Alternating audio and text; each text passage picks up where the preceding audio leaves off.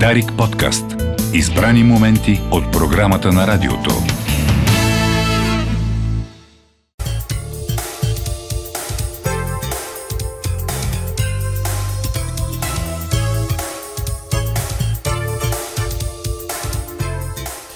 Здравейте отново и в последните минути на нашето предаване след този доста, наистина, изключително тежък разказ за родителството в най-нездравословната му форма. Ще затворим днешното ни издание с един доста по-конструктивен и за това как да бъдем добри и адекватни родители на нашите деца. Или според психотерапевта а, Милена Манова, ефективни. Защото за всеки го е ясно, че няма как да бъдем перфектни. И е по-добре да разберем това колкото се може по-рано.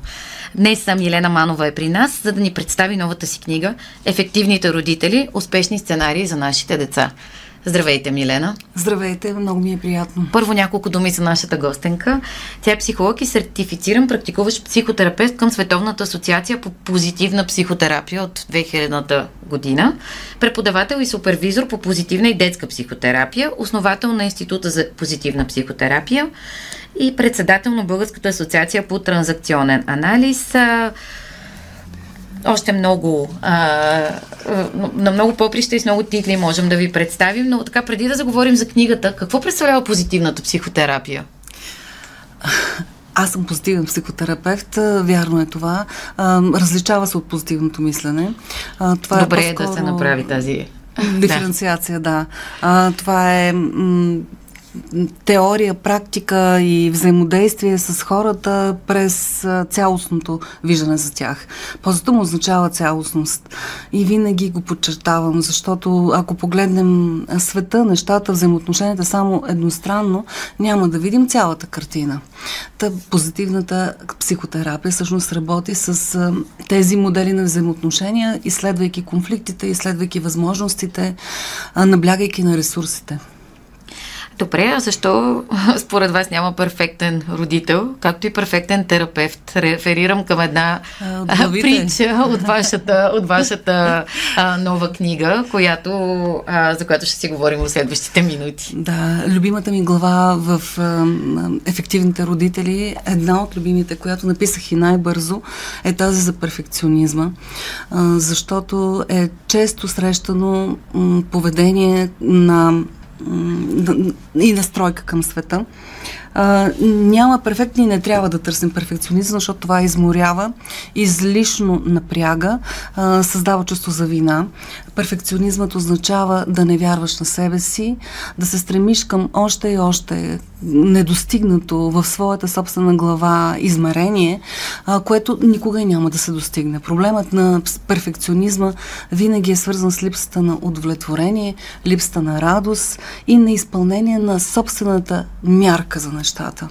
Така че не би трябвало да се стремим към перфекционизъм, макар че то е така нареченото драйверно поведение, което се залага в много ранна възраст.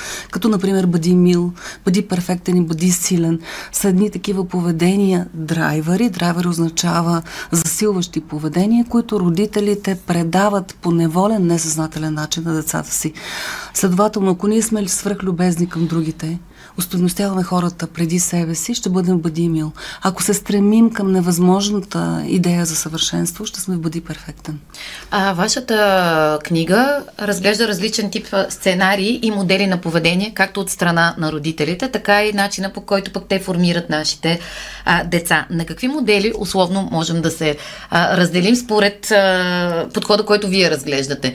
Нормативни, а, и така нататък. А, Разкажете ни малко повече. Сигурна съм, че всеки ще се припознае, може би, в повече един от тях. А, основната идея да напиша тази книга е как да станем устойчиви в света, който ни предстои, как да изградим благополучие за себе си, вярвайки на себе си и в взаимоотношенията си в бъдеще. Същото да направим и с нашите деца. А, в основата на този модел стои разбирането ми, че е добре да поощряваме детето и неговото чувство за собствено достоинство, за да може то да се интегрира ефективно. А, когато говорим за ефективно родителство и модели, аз съм използвала едно понятие от така наречен транзакционен анализ, наречено сценарий и сценарна матрица. А, в него влизат всички послания интериоризирани от детето, от родителите и средата, в което то възприема себе си и неговото място в света, както и живота си. Сценарий е плана на живота, който ние имаме за себе си, несъзнавано изграден в ранно детство, който конструираме по неясен и наистина несъзнателен начин, а, но по който ние следваме нашата, на, изграждаме нашата действителност. Макар, че звучи метафизично тази идея, аз се наблюдавам всеки ден. Е, във вашата Например, практика? Да, наблюдаваме я. Например, ако имаме успешен сценарий в живота си, то успешен означава да си поставяме цели, да ги постигаме и да се чувстваме доволни след това. А, това личи в възприятията, в действията и е, е видимо. А, другият възможен сценарий, за който обаче аз, аз не ги дефинирам, така не говоря, е сценарий, който е банален. Банален означава да а, чакаш късмета, света да ти допринесе някакво благо, без да действаш, а, да опрекваш повече, отколкото да се да разбираш. А, това е един от възможните сценарии. Разбира се, има и неблагополучен такъв. Тоест, да, го, да, да го кажем с простички думи, някой се да ни е виновен за това, което да, се, ни се случва така. на нас. Да, точно така, но и да не предприемаме автономно действие, ние да променяме средата. А това, за което споменахте, различните видове родители и деца в нас се наричат его състояние. Използвам непознати термини, но ще ги обясня. Да, какво Когато... значи его състояние, преди да преминем към Точно тези така. дефиниции? Това са такъв тип а, вътрешни структури, родител, възрастен дете, които са възприяти от нашето родителство и от нашето детство и ние а, показваме себе си в комуникацията с другите чрез тях. В родителството, в родителя, самия родител, има цели две такива структури. Нормативен и подкрепящ родител. В детето има цели три. Например, подчинено дете, свободно дете, бунтуващо се дете. Нормативният родител задава правилата, задава нормите, регула, регулира поведението. Подкрепещия родител дава а, позитивното съдържание на контакта, утешава, а, насърчава. Когато имаме успешно родителство, позитивният контакт трябва да и знаците на признание към детето трябва да е три пъти повече спрямо регулацията, критиката. Тоест, ако погледнем една ябълка, пропорциите са три пъти подкрепа и уверение, но задължителна норма. норма. Задължителна норма. Нормата я наричам тук структура и обяснявам много подробно какво правим, за да да бъде така нареченото от всички желаят, от, от родителите послушно дете. Послушното дете не е норма, послушното дете е подчинено дете, една от частите на детето в нас. Но когато родителя в нас нормативно казва направи това, извърши това, той очаква детето автоматично да се подчинява. Послушно. Може би много още път трябва да извървим, докато спрем да пожелаваме на децата на рождения им ден да бъдат послушни, послушни да слушкат мама и тати. Точно така. Защото това е двупосочен процес. Да. И все пак, как, а, може ли един родител да бъде прекалено подкрепящ и да навреди и с да. това си поведение? Може. А, това е, е, е, е една от негативните развойни тенденции свръх подкрепата, свръх опекунстването на детето. А, и а, идеята, концепт от страна на родителите, че то е най-доброто. Винаги трябва да има мярка. Когато има свръхпротекционизъм от страна на родителите, има тревожност и несигурност на родителя. А, но този родител е все пак по-благоприятната възможност, отколкото неглижиращия липсващ родител. А в книгата си разглеждате и още един друг а, а, сценарий за родителството и това е критичния родител. С какво той се различава от нормативния? Да, много и... ми хареса този въпрос. Критичният е свръхизявата на нормативният родител в негативен аспект, което означава, че когато прекалим с изискванията, правилата, обесценяването на детето, критиката към него, този родител става критичен. Проблема на критичния родител, биологичният ни такъв критичен родител, е, че той с течение на времето става вътрешен критичен родител в нас.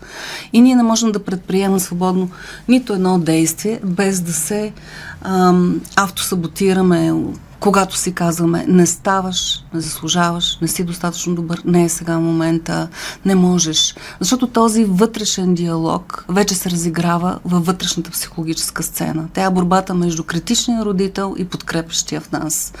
Това е нашият блокаж да действаме. Така че този критичен родител трябва да го минимализираме. Това става с осъзнаване, с познаване, а, с учене, с самонаблюдение на родителя. Аз самата като родител имам изключително развит критичен родител, който а, вътрешен критичен родител и, и съм обичала в, в родителството си да критикувам. С течение на времето разбрах, че нито една критика не поправя, не коригира, не създава, но уврежда дълбоко. А как тогава да даваме конструктивна критика. Защото пък, както казахте вече, ако подкрепяме детето в абсолютно всичко, което прави, и дори когато греши да му казваме, ти си най-доброто, най-прекрасното дете, не се притеснявай, а, пак му вредим. Тоест, какво представлява конструктивната критика, която пък не руши? В повечето случаи родителите, с които аз се срещам, са твърде критични към децата си, с идеята да ги научат как следващия път да не грешат. От това няма никакъв смисъл за съжаление. А, критиката в детското съзнание отеква като не ставам, не заслужавам, не мога и като не съм обичан. Как да стане? Когато разговаряме с децето, детето, наричам го да обърнем езика към детето, т.е. забелязваме неговата личност и неговите постъпки и ги отчитаме с позитивен знак на признание, това дете много вероятно, аз съм го виждала в практиката си, спира да показва а, опозиционното поведение, спира да бъде проблемно. Защото си казва, видяха ме, значим съм, забелязаха ме. Обръщането на езика към детето се учи, това се репетира. Това не е просто браво, не е просто чудесен си. А знаците на признание могат да са към личността на детето, от типа на харесвам те, обичам те, вярвам ти, ти си гордея с теб. Могат и или ти си прекрасно дете, могат да са и към конкретните измерения на поведението на детето. Справи се добре, харесва ми както, благодаря ти, че участва, че опита. Това, дала съм фрази, които биха могли родителите да видят и да видят кои са удобните за тях. Защото тук нищо не е на всяка цена. Смисъла на това, за което пиша, е да бъде приложимо, да бъде реално, да бъде измеримо и да не бъде трудно. И все пак, а, ако има конкретно негативно поведение, как да дадем, добре, не критика, обратна връзка? Mm. Може би това е по-правилна формулировка. Зависи на колко години на детето, да го кажем така. А, съвсем различно на 3-4 години, където трябва да има ясна структура и правила, без структура, която създава сигурност. Структура се разбира а, ограничения на детето. То не може да порасне добре. А, разбира се, паралелно върви и поощрението и окружителния език на детето. Ако едно дете обаче осъзнава за какво става дума, с него се разговаря. Например, бих разговаряла така и така съм правила с моите деца. Какво се случи? Обясни ми, разкажи ми твоята гледна точка. Да. А как по друг начин би могъл да постъпиш? Какво мислиш, че се случва с другото дете? Искам да те чуя теб. И обикновено това, което се случва в моето семейство е децата са се раз, разплаквали. И казвам, окей, нека да разясним какво наистина се случи. Вярвам ти, за теб съм, но разкажи ми твоята страна. Това правя аз. Следващото, разбира се, ако има основание, бих казала, бих критикувала. Аз съвсем не съм перфектен родител, нито моят съпруг. Ние започнахме с уточнението, че такова нещо няма. Да, да не, се, да не се чувстваме виновни за това, моля. Но се старая да направя общуването максимално оптимално. И така, а, в последните минути на нашия разговор, кой е най-важният урок, който сте научили от, няма да питам от практиката, а може би от самото родителство на този етап, който прилагате вече и с, разбира се, вашите, вашите клиенти? Е, той е свързан с мотивацията да напиша книгата и това е тяхното липса на добро, здраво, вътрешно самоусещащо се и самоподкрепещо се ядро. Най-важният урок за мен е, че да бъдеш подкрепещ себе си е трудно. Затова се учим постоянно. постепенно, учим се с времето да харесваме себе си, да оценяваме себе си, да си придаваме стойност, защото когато го правим, реализираме себе си в живота. Тоест, и за да можем да бъдем подкрепящи ефективни родители на нашите деца, първо е нужно да се харесаме сами себе си. Това да е се приемем. важен извод. Да, да се харесаме и след това приемем е много добър извод. Защото ако ние нямаме добра връзка с себе си, как да осъществим такава с децата си и с партньора си? А, с, с тези думи, които надявам се да ни накарат да се, да се замислим добре, особено и в контекста на предходните ни разговори, а, ще трябва да сложим точка на кой говори за днес. Желаем ви успешна и слънчева седмица. Чуйте централната емисия новини в 12 часа. Програмата на Дарик продължава. Дарик подкаст. Избрани моменти от програмата на радиото.